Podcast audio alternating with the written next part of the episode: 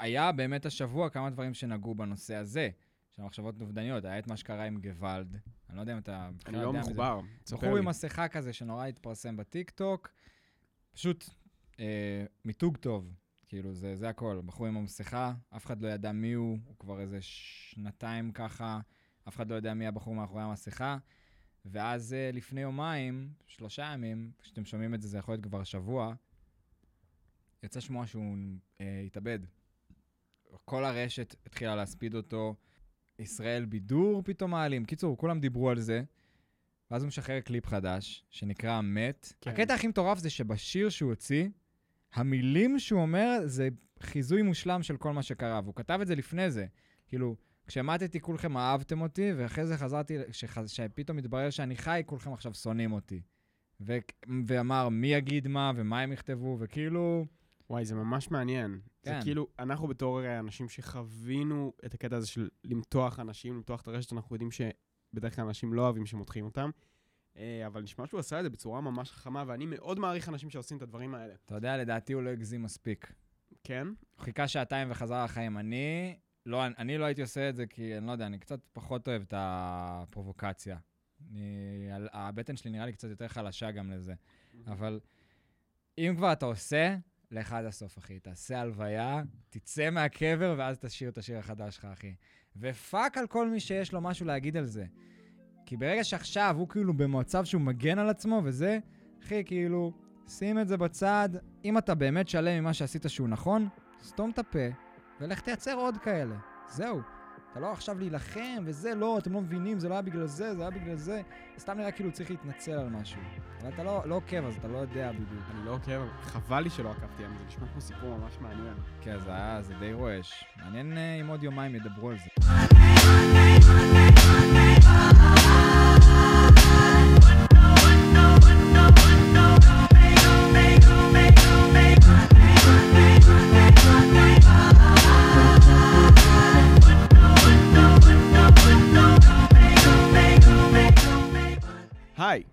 אני איתי בובר, ואני גיל שורש. ואנחנו מצב האבטר. הפודקאסט הראשון בישראל, האבטאר. וזהו. ביקשת פעם קודמת שאני לא אגחרום. לא, אני דווקא. חושב שזה טוב. קדימה, אתה אמרת שכל פעם יהיה אחר, אז קדימה. שבמקרה שאנחנו נמצאים בחו"ל, אנחנו עדיין הראשונים בארץ, כי מה הקשר הארץ, חו"ל וכו'. יאללה, היום אנחנו מדברים על פרק היום אנחנו מדברים 29. על פרק מספר 29, כן. אה, אנחנו מדברים על פרק שנקרא ביטר וורק, עבודה מרה, Mm. שזה הפרק שבו אנג לומד קשבות אדמה וצוקו לומד אה, איך לנתב פרקים.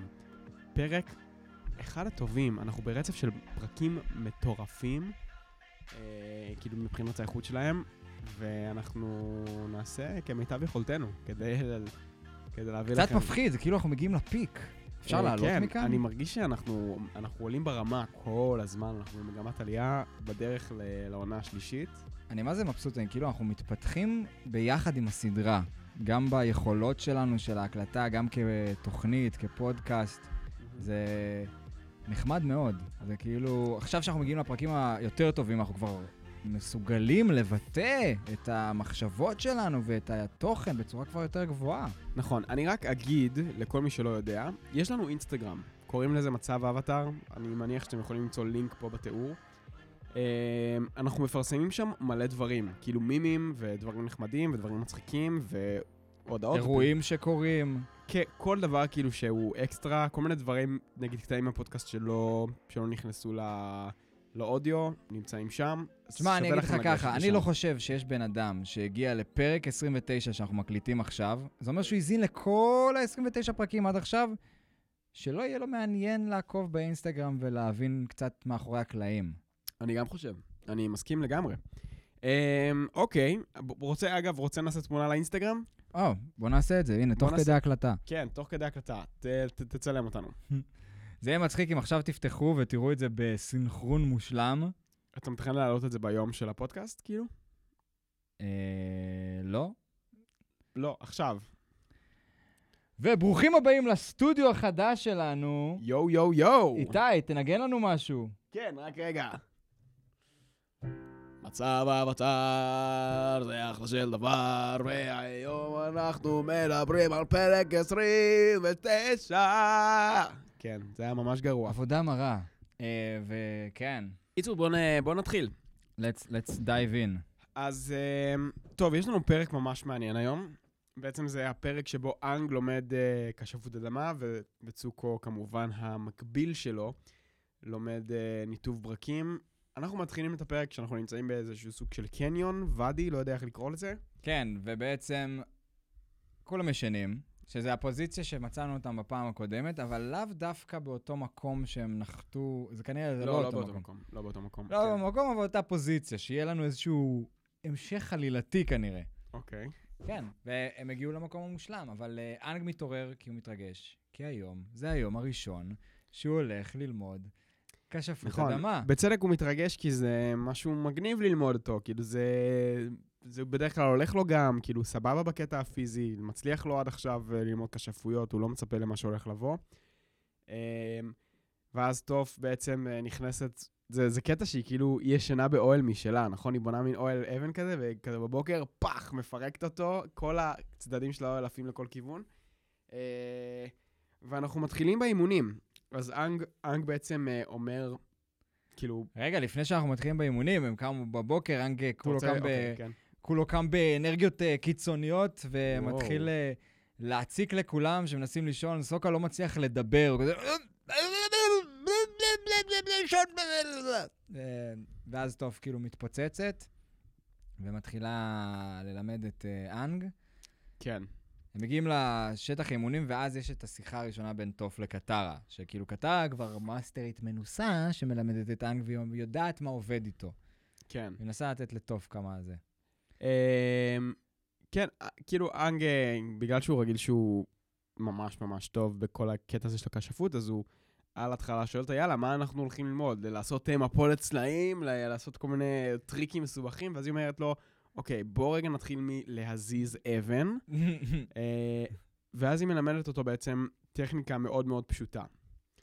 עכשיו, יש פה קטע ממש מגניב, כן? כי אנחנו, אנחנו מקבלים בפרק הזה את איך, ה, איך הכשפויות הן בעצם מייצגות הרבה יותר מ, מ, מטכניקה פיזית וללחימה.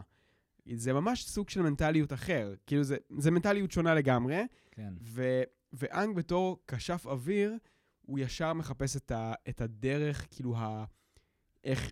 הוא הרי מנסה להזיז את הסלע, והוא לא מצליח. כאילו, הסלע בעצם מעיף אותו אחורה. יש פה הרבה רגעים קומיים, שזה מגניב מאוד, אה, אבל העי- העיקר שאנחנו מקבלים פה זה זה שאנג לא מצליח לעשות כשפות אדמה, כי, ה, כי ה mindset שלו הוא של כשף אוויר. הוא בעצם, כן, זה כאילו לא מספיק רק לדעת את הטכניקה, אתה חייב ממש רגשית ונפשית להיות במצב שאתה הולך, הולך לקיר ואתה יודע שאתה תעבור דרכו, כאילו, זה ה mindset של כשף אדמה, אתה כאילו, אני הולך לתת אגרוף לסלע והאגרוף שלי הולך לשבור אותו, ולהיות בטוח בזה ב-100% ופשוט להפוך להיות אישיות כזאת שהיא explosive, שהיא כאילו פסיכופתית קצת בראש. אבל הקטע המצחיק זה שטוף נכנסת למוד של Training Day, כאילו יום אימונים מסוכן עם דנזל וושינגטון של מי אתה חושב שאתה בלרינה מטומטם? קום עכשיו מהרגליים ותתחיל לקשף את האבן הזה כמו שאמרתי לך! כזה, סתום את הפה שלך! Keep your knees high, twinkle toes. קדימה, כאילו, קצת אפס, אה, תקום מהתחת שלך! קצת מזכיר טירונות כזה של, אה, כן. של אמריקאים. אה, וקורה, תשמע, קורים פה דברים מעניינים, אוקיי? אנג מתחיל אה, לעבור איזשהו מונטאז' כזה של, אה, של כשפות אדמה, שאנחנו רואים איך הוא בעצם מנסה, אגב, זה, זה הסוד של אנג גם, הוא, הוא מאוד, הוא מאוד סומך על, ה, על המורה שלו. כאילו, הוא לא... ברגע שהיא אומרת לו, אוקיי, אתה צריך לשנות את ה mindset שלך, תפסיק לחשוב כמו כשף אוויר, תתחיל לחשוב כמו כשף אדמה, והוא כאילו, הוא איתה. כן. הוא לגמרי איתה. היה לו נורא קשה בהתחלה לקבל את זה שטוף כאילו כל כך קשוחה איתו, עדיין לא היה לו master כזה, אולי ג'ונג ג'ונג. היה לו אולי נגיעה קצת עם ג'ונג ג'ונג של מה זה master קשוח שכאילו קר אליו, כן. אבל טוף זה כאילו קיצוני ברמה אחרת. זה מישהי שהיא קשוחה כמו מישהי שלא ראתה כי היא עיוורת, אבל ראתה סרטים של איך אה, מפקד טירונים נראה, ואז אומרת, אני אעשה את זה, אבל יותר קשוח, וככה היא עושה לו, והוא זורם איתה בהתחלה. אבל בוא, בוא נדבר קצת על המונטאז' הזה, ונראה אם האם תצליח גם אה, להוסיף לנו איזה Eye of the Tiger. אתה מצליח Eye of the Tiger? Mm, בוא נראה. בוא ננסה. אז אנחנו מתחילים את מונטאז' האימונים. אנג נופל וקם. אוקיי, כן, יש לי... ואז יש לנו את הרגע... יש לנו את הרגע, נראה לי הכי טוב במונטאז' הזה, זה אה, כשטוף מעמידה שתי חומות, והמטרה של אנג זה לדחוף אותה בחליפת האבן, אבל. מהמם. היא עושה חליפת אבן, מכסה את כולה באבנים ומשאירה פתח לעיניים. מה? כן, כן, זה היה קטע מצחיק. זה, אחי, זה קטע כזה איקוני מהסדרה, זה אחד המימים הכי מצחיקים של הסדרה. לגמרי. זה כאילו... אחי, כל הקטעים שצחקנו על היוצרים של הסדרה עד עכשיו, של כל מיני שטיקים, דברים קטנים שקרו, הכל מתנקז לרגע הזה. זה הכי מוגזם לגמרי. כן, כאילו, מה, למה, למה, איך ציירתם את טוף עם חליפת אדמה והשארתם את השסע של העיניים שלה פתוח? היא לא צריכה לראות כלום. מה הקטע? אז זה, טוב, over explaining a joke, אז כאילו, יאללה. אני מרגיש, אני מרגיש ש... אני אמשיך הלאה. אני מרגיש ש... שקצת... אוקיי, אני רוצה לדבר רגע על הפרק באופן כללי. הפרק הזה הוא קצת חמקמק, כי מצד אחד הוא מאוד מאוד מאוד פילוסופי, ויש המון מה לדבר עליו, ומצד שני הפילוסופיה היא לא מאוד ברורה. היא לא כאילו מול הפרצוף שלנו, היא ממש...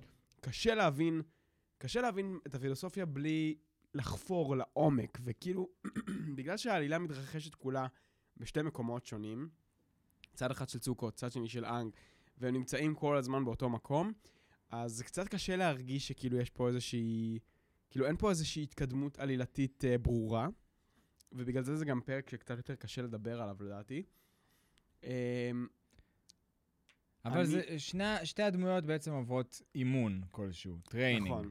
עכשיו, אוקיי, אנחנו קופצים, קופצים רגע ל... לא, בואו נסיים רגע את הסאגה של האימונים, ואז נקפוץ לאירו וזוקו. אז הכל בסוף מתנקז לרגע הסופי, שכאילו האנג נשבר, כשטוף נותנת לו את המבחן האחרון, שהיא אומרת, אני אעמוד פה על צוק ואני אגלגל אליך סלע, שאם אתה לא תצליח לקשף אותו, אתה כנראה תמות, סבבה? אבל אתה תצליח, שזה קצת כמו המתנקש, שהיא כזה, אנג'לינה ג'ולי נעמדת מול החזיר, ואומרת לו, יאללה, תסובב את הכדור. אתה מכיר? כן. וזה זה קצת כאילו אותו דבר, כאילו, של פשוט כזה, אני אשים אותך בהכי קיצוני, ואז כאילו לא יהיה לך ברירה אלא להצליח. אה, ואנג... או שתיכשל ותמות. כן, וכאילו, אבל טוב כאילו בטוחה בעצמה, או שפשוט לא אכפת לה אם הוא ימות, לא יודע. איזה אני- אופציה נראה לך יותר הגיונית אליה? לא, היא לא חושבת שהוא ימות מזה. אגב, זה גם אחלה, אני עושה רפרנס לפרק עם עידני, יש מצב שזה שוב פעם אינטרפטציה מאוד מאוד קיצונית למציאות של אנג. כאילו שהוא הוא רואה את הצוק הזה כענק ואת הבולדר שהיא מגלגלת עליו כעצום, אבל יכול להיות שזה הרבה יותר קטן מזה. Hmm. יכול להיות שהממדים של זה הם הרבה יותר קטנים, וזה רק איך שאנג רואה את זה מצד שני, שלו. גם קטרה רואה את זה כ... קטרה גם אומרת, לא חושבת שאת מגזימה כזה? יכול להיות, כן, אתה צודק. אבל לא בטוח. כאילו, לא בטוח, כן. זה מעניין התיאוריה הזאת של האם אנחנו רואים את זה מנקודת המבט של אנג, ואולי דברים קצת יוצאים מהקשרם. אני אוהב שדיברנו על זה. אולי האונגי לא זה- כזה גדול כמו שאנחנו... זה, זה גורם לי להסתכל על הדברים בצורה קצת אחרת. אני, כן. אני חשבתי על זה גם בזמן שצפיתי בפרק. Um, בכל מקרה, מה שמעניין פה, אבל לדעתי, זה, uh, זה ה-state of mind. הרגע הזה שבו טוף עומדת על הצוק ומגלגלת את הסלע לכיוון אנג, זה רגע מאוד מאוד סימבולי מבחינתי. כי אנג, uh, כדי להשלים את המשימה שלו, כדי להתמודד מול שליט האש, כדי לעשות את כל מה שהוא אמור לעשות, הוא צריך להפסיק להימנע. אנחנו דיברנו ב... דיברנו בפרקים קודמים על, ה, על, ה, על הדבר הזה שנקרא ג'ינג, נכון? מהמם. יש את ה... בעצם בומי אמר לאנג, אתה צריך למצוא מורה לאדמה שהוא שולט בדבר הזה שנקרא ג'ינג ניטרלי. אז בעצם, כמו שאירו מסביר גם לזוקו, על... יש שם, יש שם איזשהו רגע ש... שאירו אה, מסביר לזוקו קודם כל על איך לעשות ברק, וצוקו לא מצליח לעשות ברקים, נכון? הוא, זה כל הזמן מתפוצץ לו בפרצוף. הוא...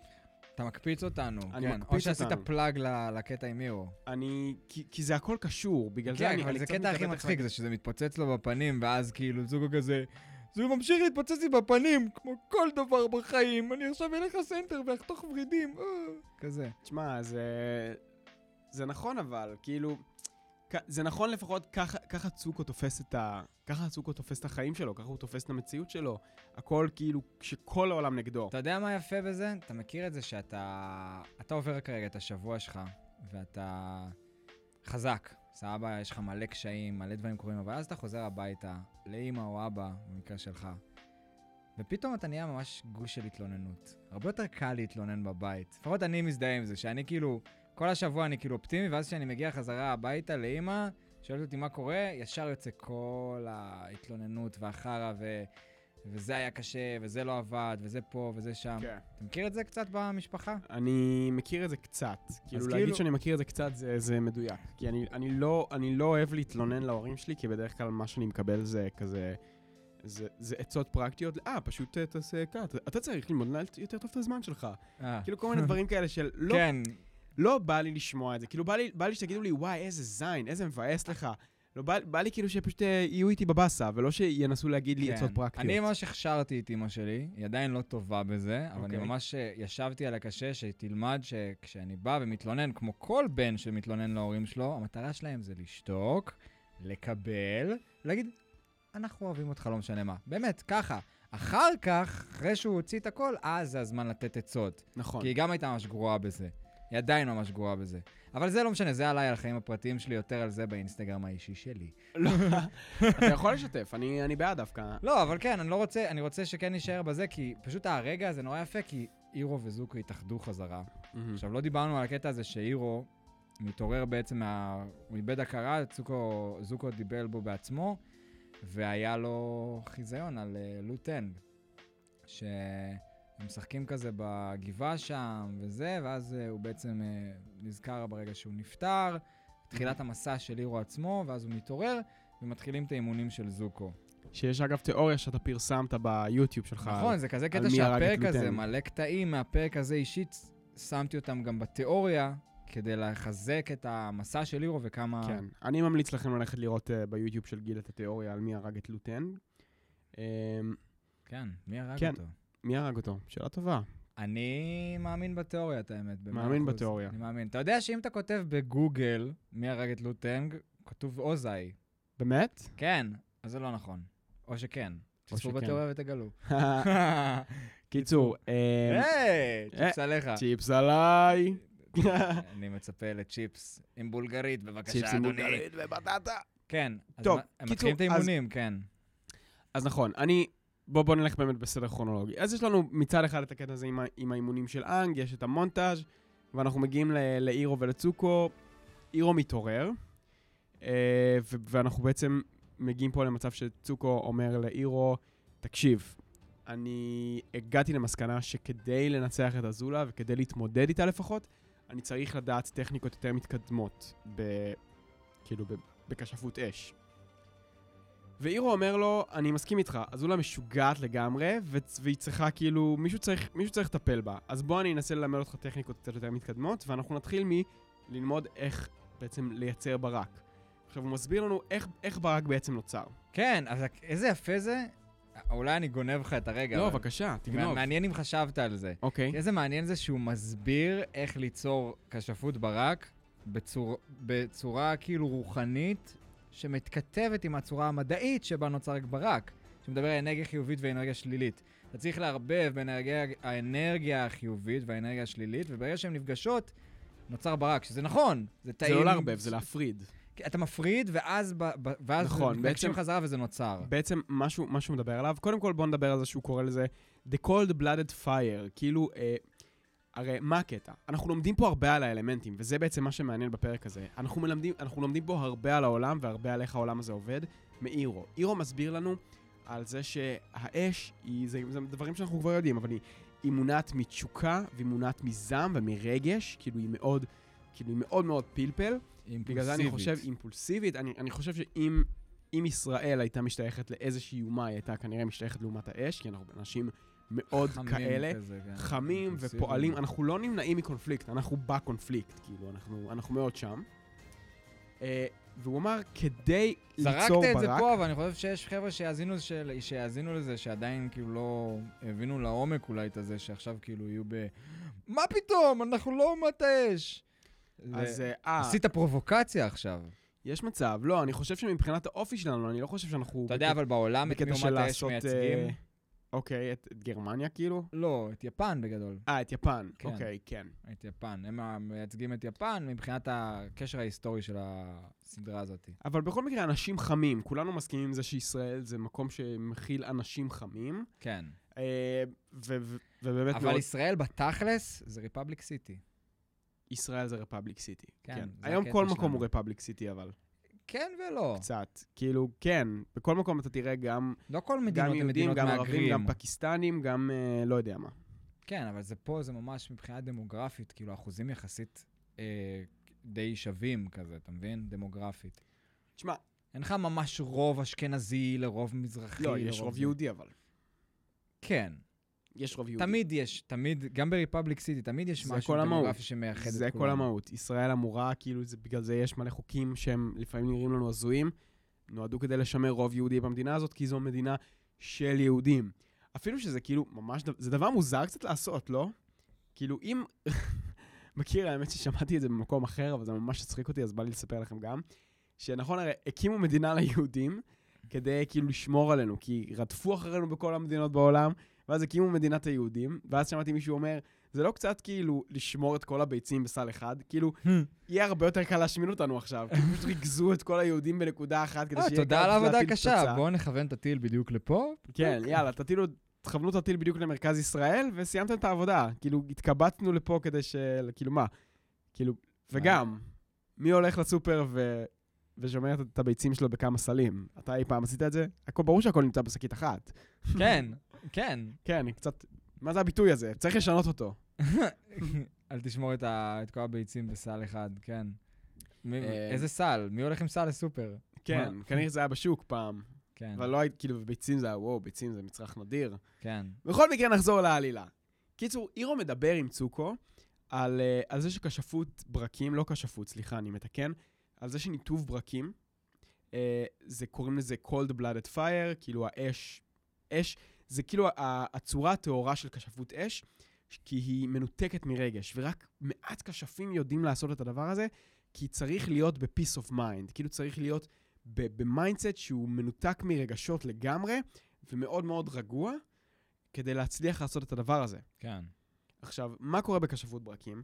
אתה בעצם, בעזרת האנרגיה הפנימית שלך, אתה, כל, כל העולם מסביבנו מורכב מאין ויאנג, אנרגיה חיובית ואנרגיה שלילית. אתה לרגע אחד, עם האצבעות שלך, מפריד בין אנרגיה חיובית לאנרגיה שלילית, ובגלל שהחלקיקים נפרדים, ברגע שבו הם רוצים לחזור, ול, לחזור ולהיות מאוחדים עוד פעם, האינג והיאנג, ההתנגשות ביניהם יוצרת את הברק. שזה מדעית נכון. שזה מדעית נכון. איזה קטע מטורף זה שלפעמים יש uh, כתבים שמגיעים ממקום רוחני, שמתכתבים כל כך טוב עם המקום המדעי. כן, זה די מגניב. זה כאילו, זה באמת, העולם באמת מורכב מתאי, מפרוטונים חיוביים ושליליים. פרוטונים? לא, ניוטרונים? אחד מהם. אה. אתה אמור לדעת, אתה למדת פיזיקה. לא, למדתי פיזיקה, אני לא זוכר כלום, אבל כן. בכל מקרה, סור- סורי אם לא קלענו בול, תדעו שאנחנו מבינים את הקונספט. אמ, בכל מקרה, מה העניין? צוקו הוא... ברור שהוא לא שולט ברגשות שלו. צוקו הוא בן אדם שהוא...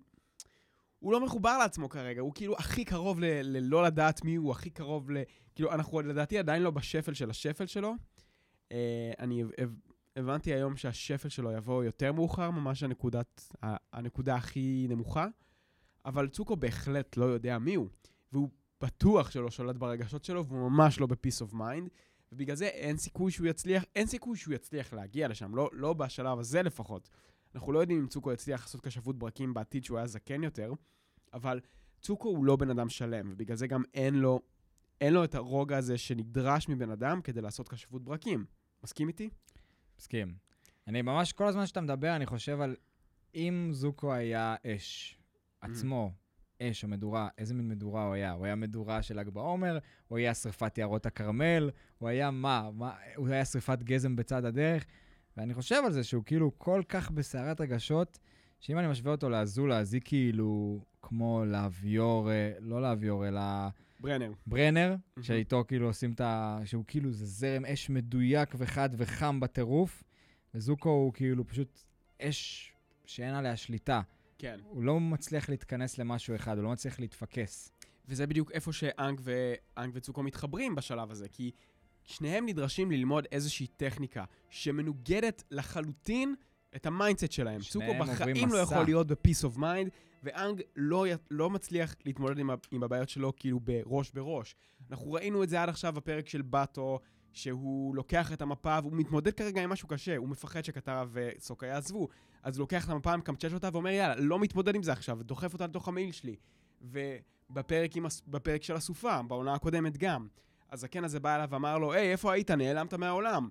ברגעים של קונפליקט שבהם אנק צריך עכשיו לשים את הרגל שלו על הקרקע ולהגיד, אני פועל, הוא מעדיף לברוח, הוא מעדיף, הוא מעדיף ל- להתאדות. Mm. ובדיוק בגלל זה, והנה הנה, כל, הנה הכל מתחבר, הכל מתחבר עכשיו לרגע שבו יש boulder עצום שמייצג את כל הדברים שאנג צריך להתמודד איתם, הזהות שלו והמשימה שלו, מתגלגל לעברו בשיא המהירות, ואנג בתור, בתור אה, נווד אוויר, הוא מתמחה בג'ינג שלילי. מה, למה אני מתכוון בעצם? Mm. אתה רוצה להגיב על הדברים שאני אומר? אם אני רוצה להגיב על זה? או שאתה רוצה להמשיך לשמוע? לא, תשמע, זה יפה בטירוף. אני- השאלה, יכול להיות שהגזמת קצת? לא הגזמתי. אני אגיד לך מה, היה, את הקטע עם הג'ינגים, שבומי הציג לנו את התיאוריה הזאת, שיש, כן. שיש פוזיטיב, ניטרלי ונגטיב, שלילי. Uh, כל הג'ינגים האלה, הם בעצם מתייחסים בקרב למצב של התקפה, מצב של הגנה ומצב של ניטרלי. עכשיו, מה זה מצב ניטרלי? מצב ניטרלי זה להיות באיזון מושלם, וזה מה שנדרש מכשף אדמה טוב. להיות באיזון מושלם, כדי כל, בכל רגע נתון, אתה יכול לעבור או ל positive או לנגטיב, בשנייה. ובגלל זה אתה נמצא בדיוק באיזון בין השניים. כשפי אוויר, הם בעיקר משתמשים בג'ינג, בג'ינג הניטרלי. כשפי אש, בעיקר משתמשים בג'ינג חיובי, כי, כי כל הקטע שלהם זה זעם, וכאילו הם במצב של התקפה. כן. מצ... כשפי אוויר במצב של הגנה. כשפי מים משחקים בין השתיים, כי הם הופכים. הם הופכים הגנה להתקפה ולהפך. וכשפי אדמה נמצאים בג'ינג ניטרלי. אוקיי? ואנג, כדי שהוא יוכל להשלים את המשימה שלו ולהציל את העולם ולהיות בעימות מול שליט האש, הוא צריך להיות עכשיו ב... הוא צריך לשנות את ה-state of mind שלו. זה בעצם מה שבאים להגיד לנו. אנג לא יוכל להציל את העולם אם הוא לא יקבל את ה-state of mind השלם. מה שאירו מנסה להציג לצוקו כאלה אומת המים והם מאוד חמים ומשפחתיים. אה, יש את אה, אומת האש שהם מאוד... אה, אנשים עם, עם הרבה תשוקה ו- ורצון לעשות, והם, והם באמת בג'ינק חיובי. מציג לנו את כל האומות שמע, זה ומה קונספט שקטע שלהם. ממש מורכב. איך אפשר לשלב דבר כזה בסדרת ילדים? בג... ו- ו- ועוד בעוד 23 דקות. כאילו, אתה אומר לעצמך, איך אפשר להעביר את כל הדבר הזה? ואני לא יודע אם אתם הצלחתם לעקוב אחרי מה שאני אומר עכשיו, אבל כל הקונספט הזה הוא מאוד מאוד מורכב, כי מה שאירו מספר לנו על צוקו, שבעצם עד שצוקו לא יצליח לאמץ לעצמו את ה mindset של כל האומות, הוא לעולם לא יהפוך להיות בן אדם שלם, והוא לעולם לא יצליח לעשות, ליצור ברק. כן? ורק בשלב מאוחר יותר, שהוא הופך להיות בן אדם שלם יותר, אז אולי יש לו סיכוי. וגם אנג, כל עוד הוא יישאר ב mindset של כשף אוויר, הוא לעולם לא יוכל להשלים את המשימה שלו. ובגלל זה הפרק הזה הוא ממש סימבולי. כי הוא עכשיו... כי, כי ה- הקושי המנטלי של אנג להתמודדות עם המשימה, כאילו ראש בראש, היא באה לידי ביטוי סוף סוף במשהו פיזי, במשהו שהוא לא מצליח לעשות. הוא מנסה לעשות כשפות אדמה, והוא לא מצליח כי הוא צריך לשנות משהו בראש שלו כדי שזה יקרה. מהמם. שמע, אהבת? אהבתי מאוד. וואו. איתי, שמע, אתה- זה- אתה און פייר היום, אחי. אני און פייר, אבל אני, אני בגלל זה אני הרגשתי לא... הרגשתי שלא היה לי מספיק זמן לעשות הכנה לפרק הזה, ואני מרגיש שיש פה המון, המון, המון פילוסופיה, ומאוד קיוויתי שנצליח להיכנס לעומק שלה שמע, יש פה המון, אחי, אבל כל מה שהעלית לי עכשיו זה האם באמת, כאילו, עכשיו אני שם פוקוס אחר, כאילו, על הסדרה.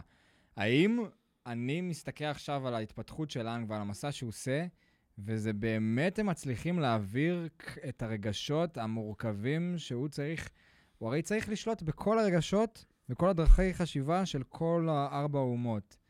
האם באמת רואים את זה במהלך הסדרה? אנחנו נגלה בהמשך. אנחנו רואים את ה... אנחנו באמת באמת רואים את הנקודה הזאת, מבחינתי לפחות, כנקודת מפנה ב, בהתנהגות של אנג.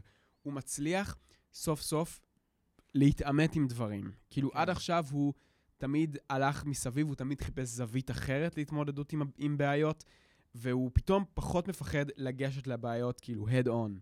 זה יפה לראות שבאמת מהעונה הזאת, מהפרקים האחרונים, כאילו הרמה של הסדרה פשוט עלתה גם מהבחינה המורכבת והבוגרת שלה.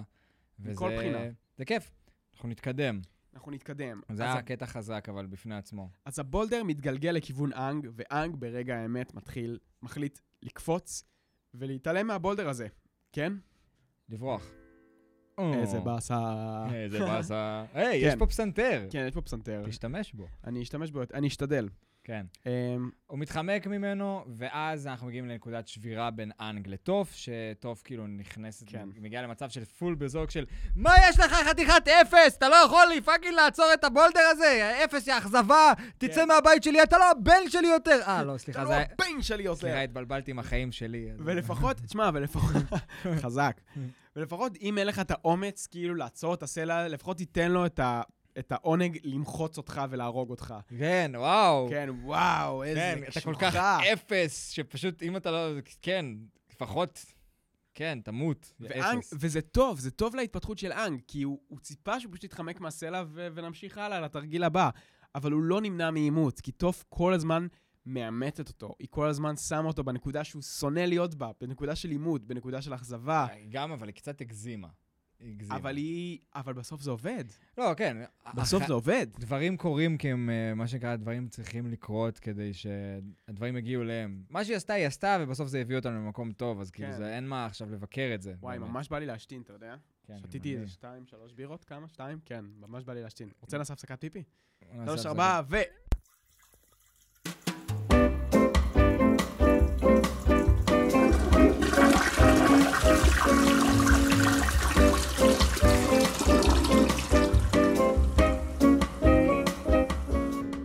חזרנו מהפיפי.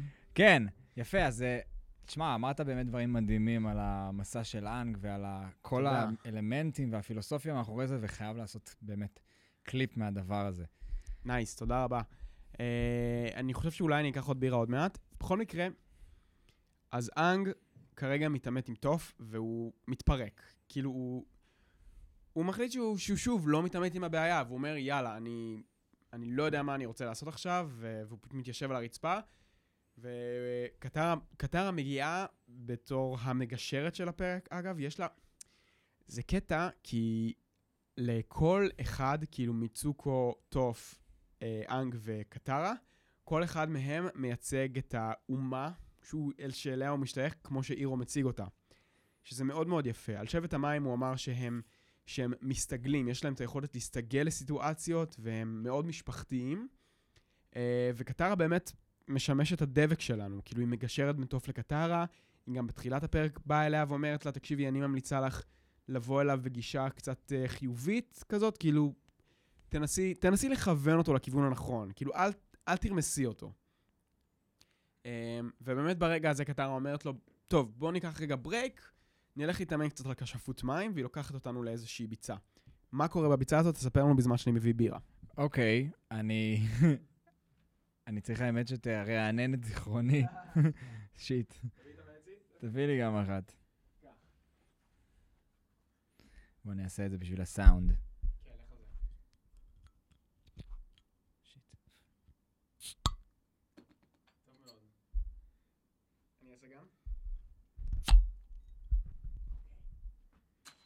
גלו גלו גלו גלו גלו גלו.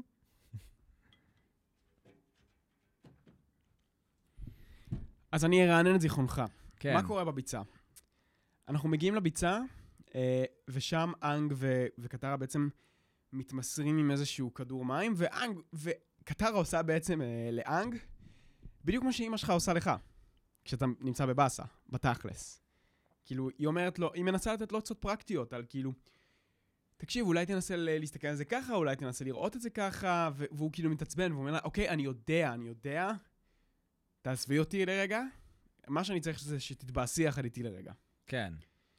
אמ, חשוב מאוד. זה חשוב, זה חשוב. תזכרו את זה גם, כאילו, כן. כן. אנחנו צריכים לזכור את זה לחיים שלנו, שמישהו בא אלינו בבאסה, קודם כל, לספוג, זה קשה, כי אתה נכון. צריך להיות איתו בתוך הבאסה קצת, אבל רק אחרי שספגת והוא הוציא, אז אפשר להתחיל אה, לזרוק את העצות, ולא ישר כאילו לראות אותם עליו.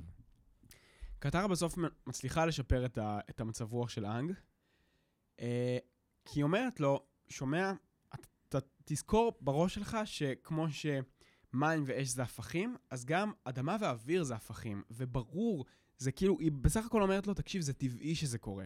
זה טבעי שהכי יהיה, שהכי יהיה קשה לך לגשת לזה. וזה ממש ממש הגיוני. זה יפה, ואיפה את יודעת את זה? סמק. איפה את לא. יודעת את זה, ילדה שגדלה במקום מרוחק? לא, לדעת שמים ואש זה הפכים זה קל. אולי אדמה ואוויר זה קצת יותר קשה, אבל כאילו, אפשר, אפשר להסיק את זה. כאילו, זה, Mhm. זה היגיון בריא. קטרה לומדת הרבה דברים מאחורי הקלעים שאנחנו לא מודעים אליהם. קטרה לוקחת קורס כן. מדעי המחשב. אמ, קיצור, וחזרנו חזרה, ל... חזרנו חזרה לצוקו ולאירו.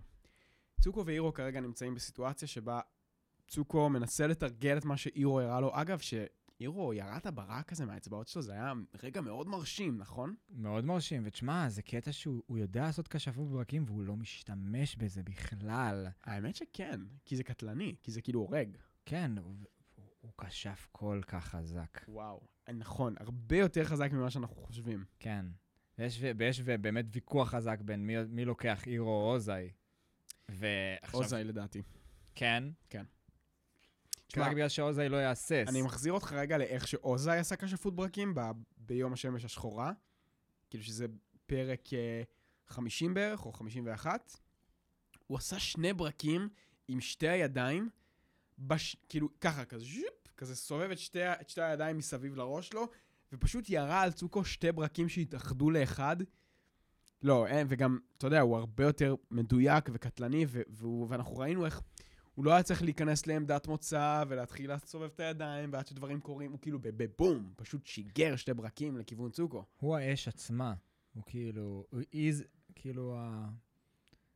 אני לא יכול... אני וואי, אני מאוד מחכה שנגיע לרגע הזה, איזה רגע, זה, וואי, זה איפה- הפיק של איפה צוקו, נהיה אחי. כשנגיע לשם? איפה נהיה? בתקופת מבחנים. יכול להיות, כנראה. כן. טוב, יפה.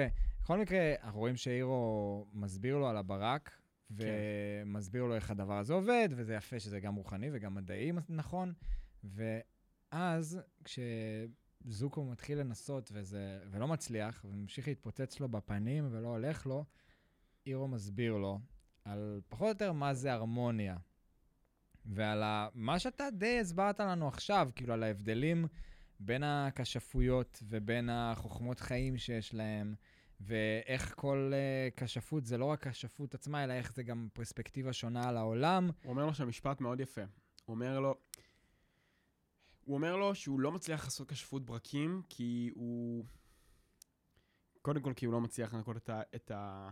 את המוח שלו, אבל... אבל הוא אומר לו בגדול, אתה עוד לא התנקית מבושה.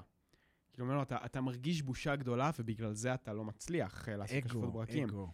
ואז הוא אומר לו, מה, כאילו, סוכו אומר לו, מה, מה הקשר? כאילו, אני הכי גאה שהייתי בחיים שלי. אני הכי גאה בעצמי, אני הכי יודע מי אני, לפחות ככה הוא חושב. ואז, ואז אירו אומר לו, גאווה היא לא ההפך מבושה, היא המקור שלה. השפלה האמיתית היא התרופה היחידה לבושה. רגע, היא אומר, הוא אומר מעניין. שגאווה זה המקור של בושה, או שבושה היא המקור של גאווה? לא, ש... אה, גאווה היא המקור של בושה. כאילו, בן מהמם. אדם שהוא מאוד מאוד... הם לא הפכים, אלא הם לא הפכים, אלא... אלא שתי כן. שלבים שונים בספקטרום.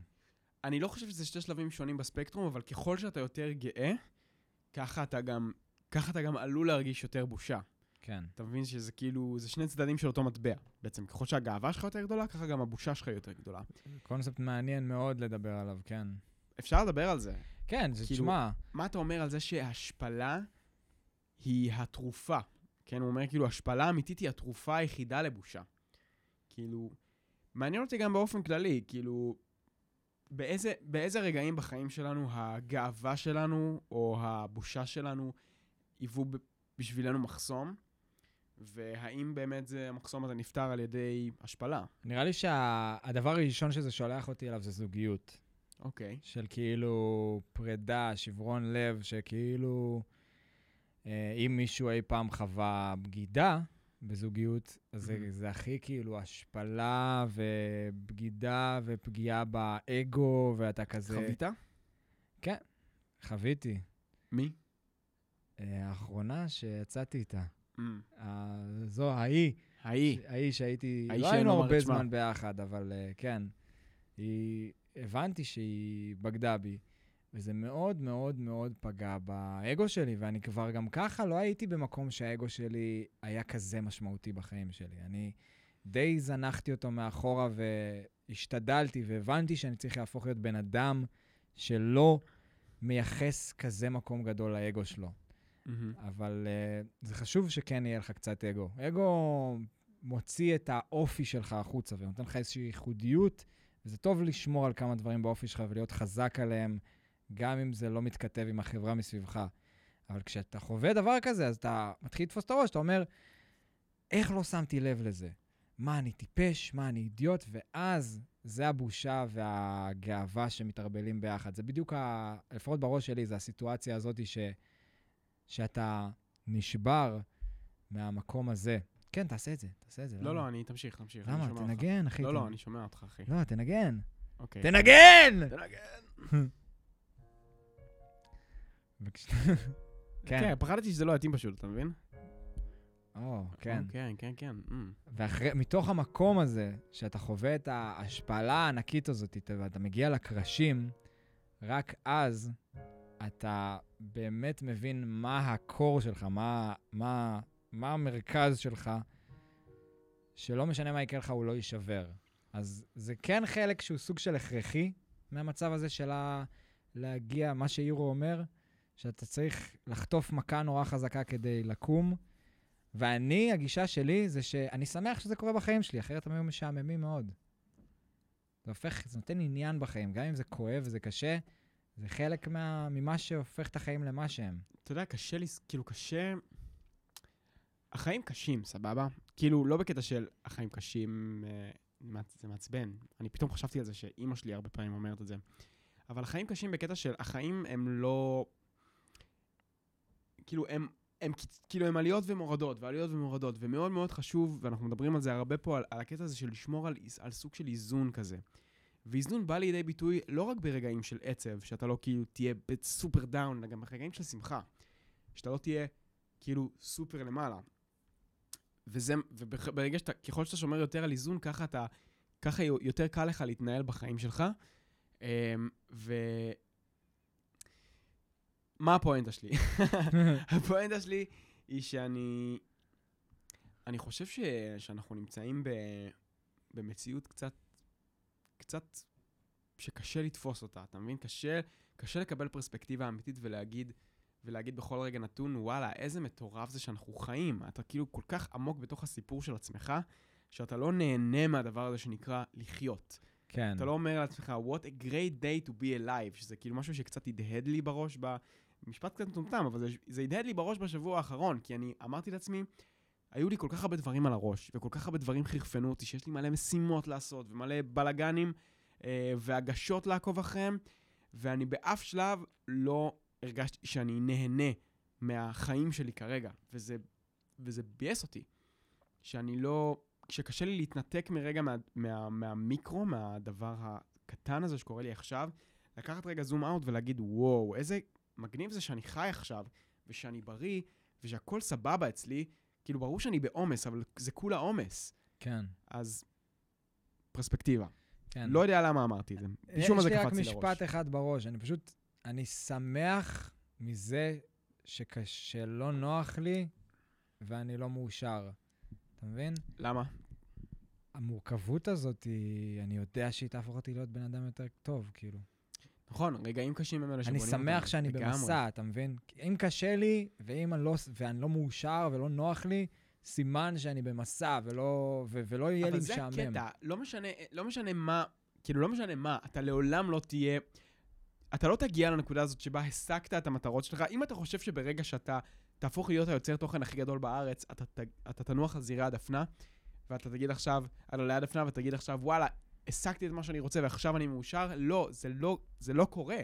כן, אבל גם הנקודה היא זה גם משיגים ש... את היעדים שלנו, אנחנו לא נהיים. מאושרים. הנוחות היא בעיה, הנוחות היא אה, מנוונת. וזה שלא נוח לי כרגע, משמח אותי שלא נוח לי ואני מאושר.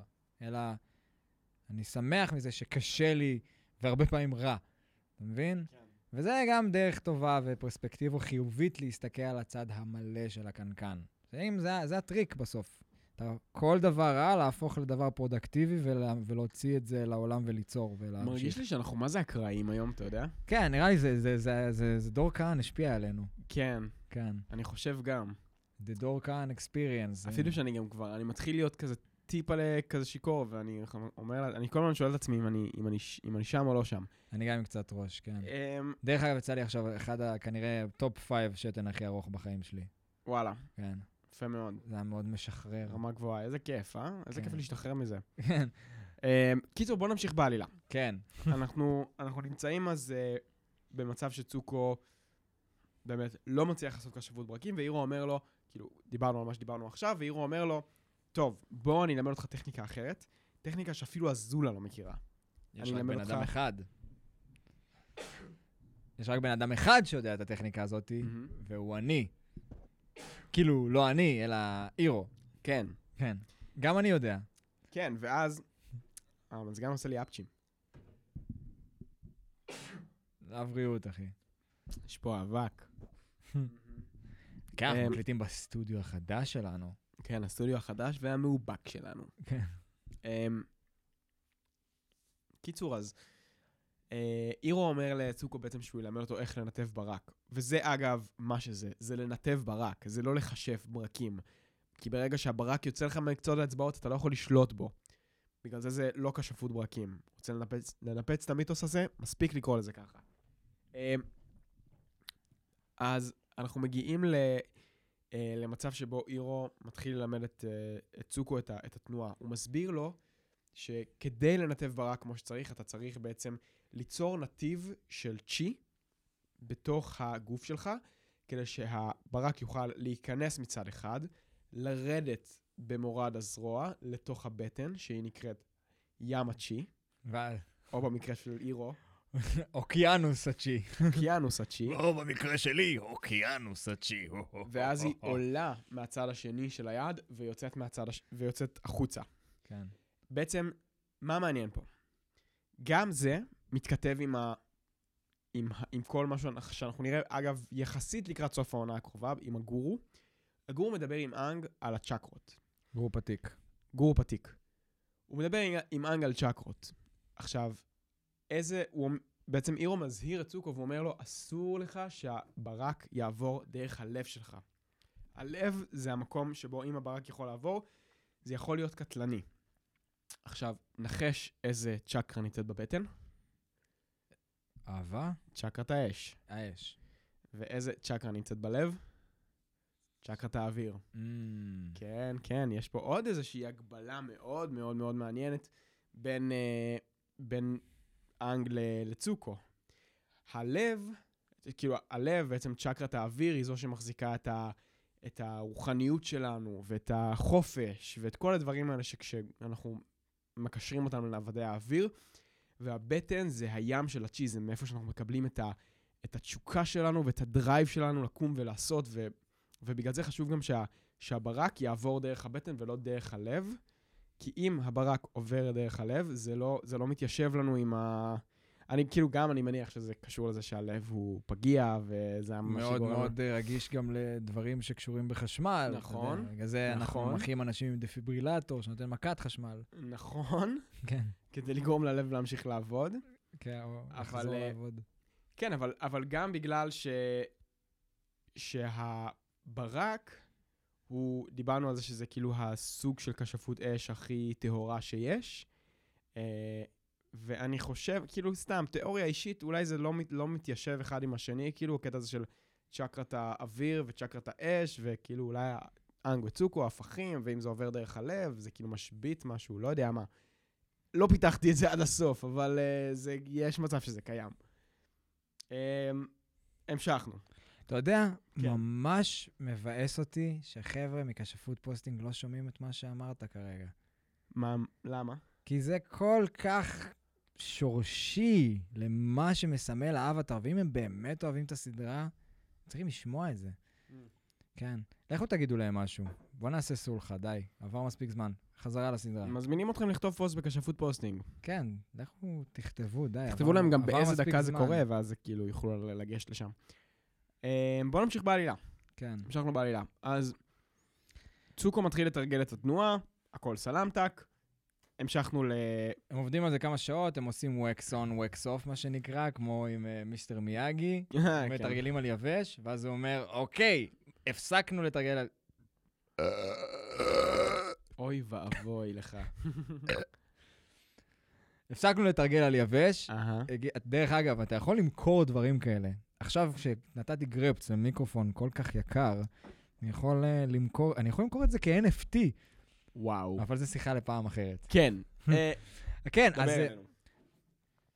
די, נמאס לי כבר, דוד, נמאס לי כבר לתרגל על יבש. בואו נעשה את הדבר האמיתי. אוקיי, אני מוכן, תכוון עליי ברק, ואז יום מסתכל עליו. אתה משוגע! נראה לך זה ממש מסוכן, אני לא הולך לעשות את זה. ממש לא. ואז אה, זוקו ממש הת- התאכזב, ואז הוא אמר, אוקיי, אז אני אמצא לי ברק אחר לנתב. איזה פסיכופת. תקשיב, הוא ממש... אה, הוא פשוט מחליט, כאילו... מה הקטע שלו, אוקיי? הוא פשוט, בכל רגע נתון הוא יכול פשוט לקחת את הסוס יען שלו ול- ולעוף משם. הרגע התחברתם. הרגע, כאילו הרגע נפגשתם עוד פעם. שכבת, טיפלת בו, וזה כאילו, איזה... מה מניע את הדמות הזאת? זה כאילו, זה קצת וואי, זה מרגיש זה- לי, זה מה זה זה הרגיש. לי קצת קיצוני מדי, זה זה- הרגיש לי קצת כן. אה, מחוץ לקו ההיגיון של מה נכון. הדמות צריכה לעבור, הקטע הזה של, אם אתה לא הולך לייצר לי ברק, אז אני הולך למצוא לי ברק בעצמי. לא, אבל כי רצ, רצו לקחת אותנו ל, ל, לרגע הזה שבו זה היה רגע ממש כזה מחזה יווני, שצוקו נמצא, וואו. שצוקו נמצא כזה מול אלוהים, והוא מדבר אליו ואומר לו כאילו, וואו, לקחת ממני הכל, כל הזמן, כל החיים. תתה! תתה! לקחת ממני הכל! כל החיים שלי חרא! תזרוק עליי ברק, נראה אותך, יא אפס! סוף סוף אני יכול להחזיר בחזרה. נראה אותך אם וואו. אתה גבר! לא, היה פה איזשהו רגע כזה של צוקו מדבר אל האלים, קצת כזה יוון העתיקה. כן. אה, וואו, זה היה, זה היה כאילו רגע מצד אחד מאוד מאוד עוצמתי, אבל כאילו, כן, הם רצו, הם רצו ליצור איזשהו רצף היג- היגיון שיוביל אותנו לנקודה הזאת, והרגע הזה בתור סצנה ספציפית היא הייתה חזקה, אבל כן, כל הרגע שהוא פשוט בורח, קצת מנותק. אה, בסדר, בסדר, מה אני אגיד לך? כן. צוקו, אחי, fucking צוקו. בכל מקרה, קטרה טוענת מחדש את אנג באנרגיות מחודשות, והוא חוזר חזרה לטוף. לא, עכשיו- הוא הולך לעשות מדיטציה. אוקיי. הוא הולך לעשות מדיטציה, ואז טוף מגיעה, כאילו, וכזה לוחצת לו על העצבים עוד קצת, ואומרת לו, "אה, מקווה שלא אכפת לך, אבל לקחתי את האגוזים מהתיק שלך, אה, נכון. אה, והיא כזה מחזיקה את השקית אגוזים, והיא אומרת לו, כזה, ואז הוא אומר לה, שקית אגוזים עם ציור גם כזה, לא? כן, כי הוא כאילו לא יודע לכתוב אולי, חשבתי על זה. אני חשב... אוקיי, אז הוא- יכול אז להיות. הוא צייר את עצמו על זה. אני חשבתי דווקא. שזה בא ממקום שדווקא, כנראה שמישהו שם בקבוצה, הם כבר נוסעים הרבה זמן ביחד, אתה מבין? אנחנו לא נוגעים באיך נראה הלוגיסטיקה שלהם, והתפקידים. חשבתי על זה גם, אתה יודע? אתה כאילו, מבין? אה, למצוא, כאילו, הם שם חונים יום שלם. מי דואג לאוכל לאפה? מאיפה הוא אוכל? אתה מבין? יש, יש תפקידים, ויש גם סדר וארגון, ומי שם בפינה הזאת את הדברים שלו של אפה, מי שם בפינה הזאתי, והאוכל מתחלק בין אנשים, ואז הם אולי מקטלגים את זה כאילו דרך אה, דברים. או שיוצרי הסדרה הבינו שיש להם פה הזדמנות ליצור אה, מרץ' מסוים, שאנשים יקנו שקית אה, אגוזים של אה, אנג, כמו שעושים לא בכל שזה סדירה. מצוירת. למה, יש נראה לך מקום ב- באינטרנט שבו... לא, יכול להיות שזה לא תפס? אבל כן, בכל סדרה מצוירת תמיד עושים כל מיני אלמנטים שלוקחים אותם, כאילו, מייצרים אותם כמרץ', ואז משלבים את זה כבר בסדרה. אבל תיאוריה, לא משנה. בכל מקרה, היא נוגעת לו בעצבים, עם ה... לקחת את המטה שלו. או, המטה. אוי, המטה! המטה שלי! המטה! המטה. מה? מטה. תה, מה? תה. מה? כן, לא מה זוכר. תה יהודה, נה נה נה נה נה. קיצור, כן. לוקחת את המטה שלו, ומתחילה לשבור איתו אגוזים, ואז הוא אומר, אה, את לא יכולה, זה פריט ממש עתיק, ואני חושב לעצמי, אנג, כל הדברים שאתה עשית עם המטה הזה, שנלחמת איתו, כולה כן. שברה איתו כמה אגוזים, הוא באמת כל כך עדין, למה אתה נלחם איתו כאילו נגד חרבות אם הוא כל כך עדין? תכלס. מה, זה פריט אספנות? כאילו, אתה לא נלחם עם פריטי אספנות. אה, בכל מקרה, כן, טוף לוקחת את המטה שלו, מתחילה כזה, אתה יודע, אחרי זה משתמשת בו כאילו מקל נחייה כזה, דופקת על כל, ה, כל הקירות מסביבה. אה, ואז קטרה מגיעה ואומרת, כאילו, וואו, אנחנו לא מוצאים את סוקה. תספר לנו מה קורה עם סוקה בכלל בכל, במהלך כל הסיפור הזה. fuck. פשוט יש לנו איזה סוקה, האתנחתא הקומית, ש... כן. כי באמת זה פרק די כבד. כאילו, סוקה לא כל כך משמעותי בפרק הזה, חוץ מהסוף. כן, אז הוא, סוקה הלך uh, לצוד, שזה עונה על השאלה שלך, מה קורה, מי צד, מי זה, סוקה הלך כאילו לצוד כי הוא צריך בשר, כי הוא... איש הציניות והבשר. כן, איש הציניות והבשר. ואז הוא רואה תינוק, זה, שזה נראה כמו תינוק אה, היפופוטם משהו, שאנחנו לא יודעים עדיין באותו שלב, והוא אומר, תשמע, אתה כזה חמוד, אבל אני רעב, אז אני הולך לאכול אותך, והוא קורא לו מה שאנחנו היינו רוצים שיקרה לו באותו רגע, הוא פשוט, כאילו, למה שאתה תהרוג גור כזה קטן וחמוד? הנה, מגיע לך שנתקעת בבור, ואז נוצר הסיפור האהבה יפה בין סוקה לבין התינוק הזה, כן. שפשוט כאילו, הוא, הוא, הוא עם חרב אליו, הוא כאילו לא מתייחס לזה, בסוף הוא עולה לו על הראש. תקרא לזה גור, לא תינוק. זה קצת מוזר שאתה קורא לזה תינוק. נכון, כי זה לא אנושי, כן. אז גור, כן. גור, כן. הגור אה, היפופוטם אה, דביבון הזה, והם אה, נוצר סיפור ביניהם, והוא פשוט תקוע שם בתוך הבור, הוא לא יכול לזוז כל היום, שזה קצת כמו אה, 126 שעות עם מתיו מקונה. כן. אה, לא, זה, סליחה, זה עם פרנקו. במקום 126 ג'יימס פרנקו. שעות זה 26 דקות.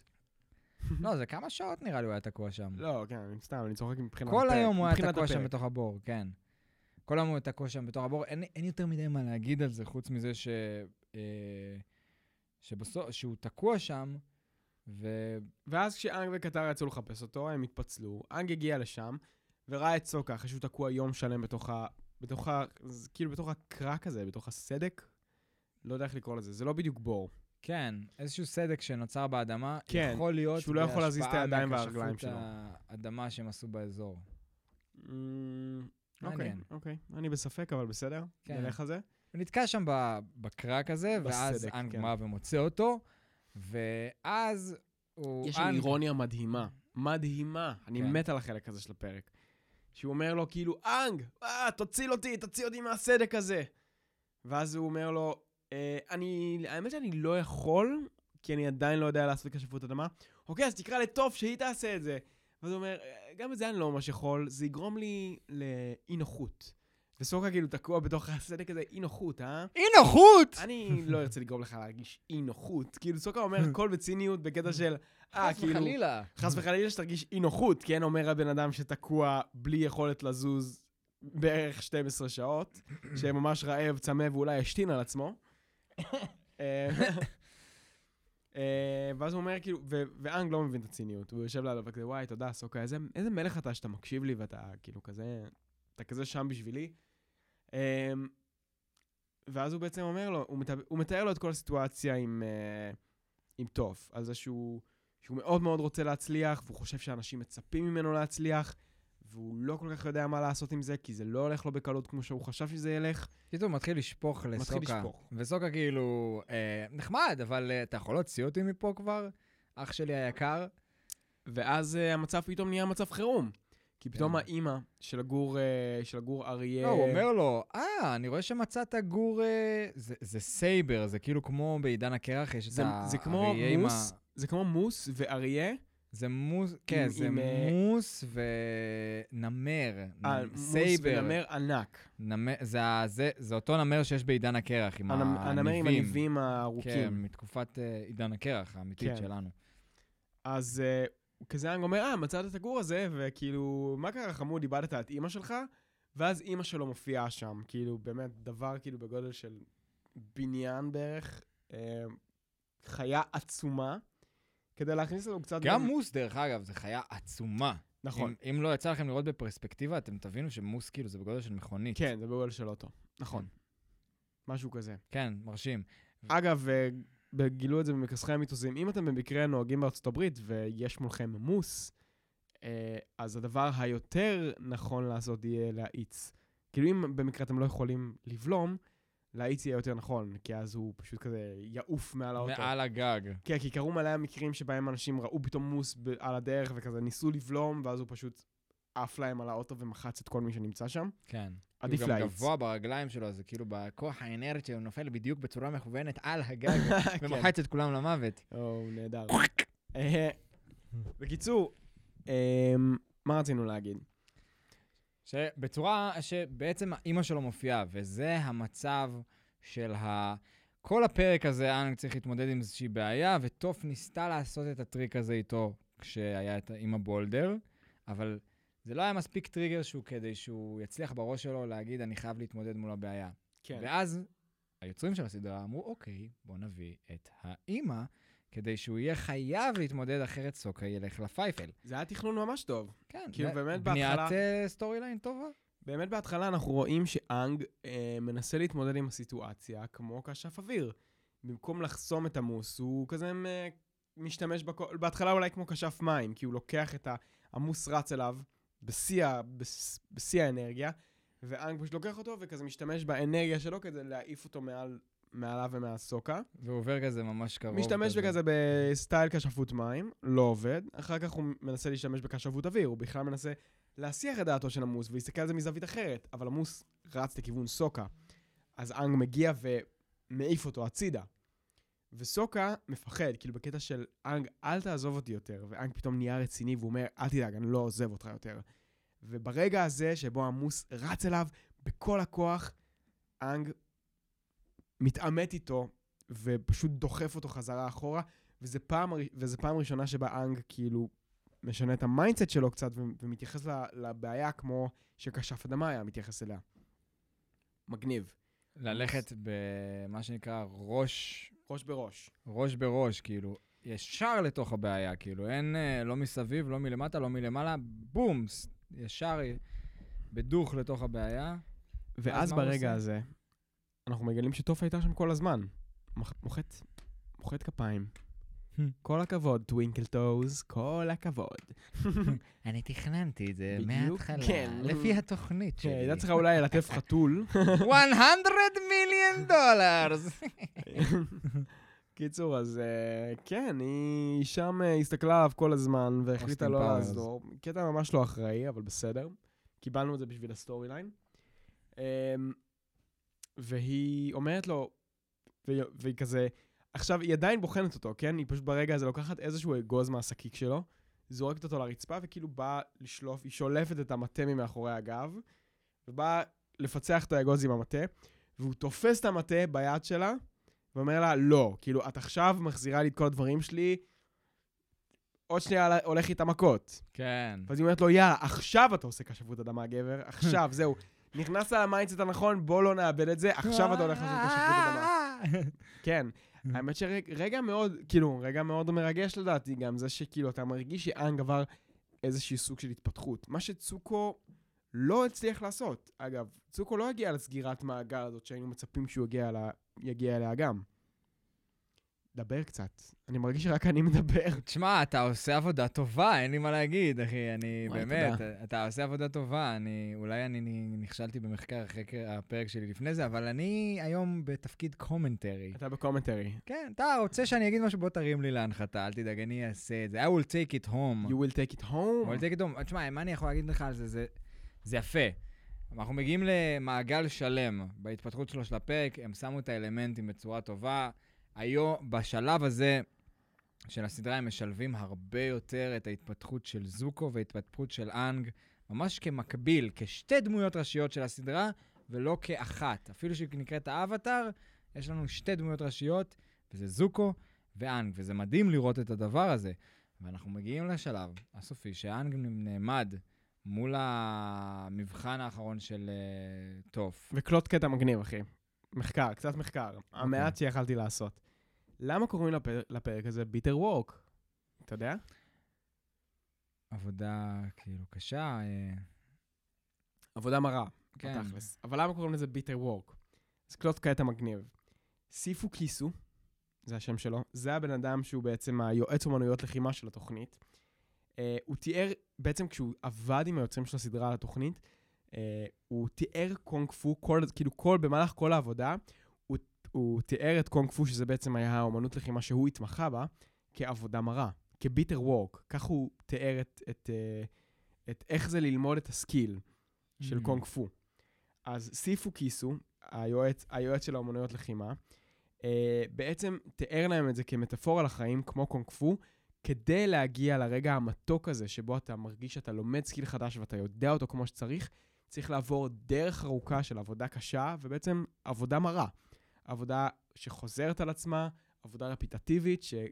שהיא קשה ומייגעת. שאתה מסיים ואתה... את היום ואין לך שום גמול, אתה כאילו מסיים נכון. את היום נכון. בחרא עוד פעם ועוד פעם עד שאתה מצליח. אז היוצרים של הסדרה קראו לפרק הזה ביטר ווק, כי בעצם קראו את זה כזה בסוג של הקדשה לסיפו קיסו, שהוא היה הבן אדם שבעצם הטמיע בהם את המושג הזה של עבודה מרה, שזה בעצם הדרך היחידה כדי להגיע ל- להישגים שהם מתוקים, זה דרך הרבה עבודה מרה.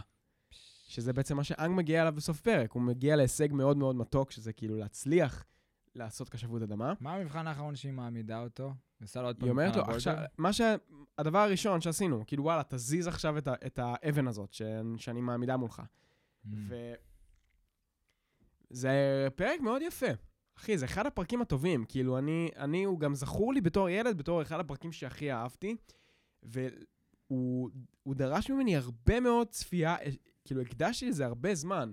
ראיתי את הפרק איזה ארבע או חמש פעמים, וכל פעם אני הרגשתי שאין לי הרבה מה להגיד עליו, אפילו שהוא אחד הטובים, היה לי קשה לתפוס את זה, היה לי קשה לה, להצביע על, ה, על הנושא של הפרק, או על הדבר הזה שהופך אותו לכל כך טוב. ויש בו המון חוכמה, מלא חוכמה. אנחנו אוהבים, זה פרק של מונטאז' אימונים, ותמיד כיף וטוב לראות. בכל סרט, תמיד המונטאז' אימונים, משהו שקשור ל... כן. של... זה נורא התפתחותי, זה, זה, זה, אנחנו אוהבים את זה. אמ, אני אגיד לך כן. מה אני חושב שהנושא של הפרק הזה, בתכלס, זה בעצם זה שאנחנו, כדי להפוך להיות אנשים גדולים יותר ושלמים יותר, ו- ועם יותר מודעות ויותר אוהבים את עצמנו, ולא יודע, כאילו, להפוך לבן אדם שלם יותר, אני אקטלג את זה כדבר כזה, אה, אנחנו צריכים לשאוב ידע ממקומות רבים. כאילו, כמו שבעצם האבטאר, כל המשמעות שלו זה שהוא שילוב של ארבעת האלמנטים, וזה מה שהופך אותו לכל כך חזק. וזה גם מה שאירו אומר לצוקו, אם אתה רוצה להפוך להיות בן אדם שלם, אם אתה רוצה להבין איך לעשות כשפות ברקים, אתה צריך להפוך להיות בן אדם שלם. בגלל זה אני שואב חוכמה גם מפה וגם מפה וגם מפה וגם מפה, כי לשאוב חוכמה ממקום אחד יהפוך את הראייה שלך לצרה. אה, וזה, וזה כל העניין, שאנג, אנחנו מקבלים פה איזושהי הגבלה לזה שאנג לא יוכל להשלים את המשימה שלו, את הייעוד שלו, אם הוא לא יאמץ לעצמו חוכמה ממקומות אחרים. את המנטליות של להתעמת עם הדברים מ- מכשפות אה, אדמה, את המשפחתיות ואת היכולת להגיד עכשיו, אני מקבל עזרה מה, מהמשפחה שלי, מ- מ- מ- מהחבר'ה של המים. אה, את, ה, את התשוקה מכשפי האש ואת החופש מכשפי האוויר. בלי כל זה, אתה לא תהפוך להיות בן אדם שלם. וזה קטע מאוד מאוד יפה. זה קטע מאוד מאוד יפה, ויש הרבה מה ללמוד מזה. כן, אכן. אז אחלה של פרק. אחלה של פרק. אל תשכחו להיכנס למצב אבטר.קום, אם בא לכם, ואם לא. כן, וזהו. יש לנו אתר, מצב אבטר.קום, תבדקו מה הולך שם, אנחנו בקטע של אה, ליצור אה, דברים טובים ומעניינים בשבילכם. אה, תעקבו אחרינו באינסטגרם בתכלס. לא הבנתי מה הסימן הזה אומר. הסימן הזה אומר שמסיימים בפתאומיות. מס... אה, מסיימים בפתאומיות. כן. אז אל תשכחו להיכנס למצב אבטר.קום, להיכנס לאינסטגרם, יש לנו גם דיסקורד, אנחנו עושים שם שידורים חיים של הפרק, מתי שאנחנו... מתי שאנחנו רוצים, מתי כן. שאנחנו רוצים, יש מלא מה לעשות. קיצור, אה, תודה שצפיתם. בעיקר ת- אל תשכחו לעשות לייק תצטרפו. וביי. כן, תעשו לייק, הכל טוב, אבל בעיקר תצטרפו לאינסטגרם שלנו. נראה לי שרוב העדכונים נמצאים שם, ואם כן. אתם רוצים להיות איתנו ולקבל עוד, אז דברו איתנו. אפשר גם לשלוח לנו שם הודעות. ביי! יא! כן. תן. ולנגן! אה!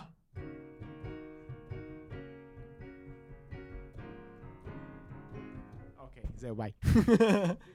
ונמשיך.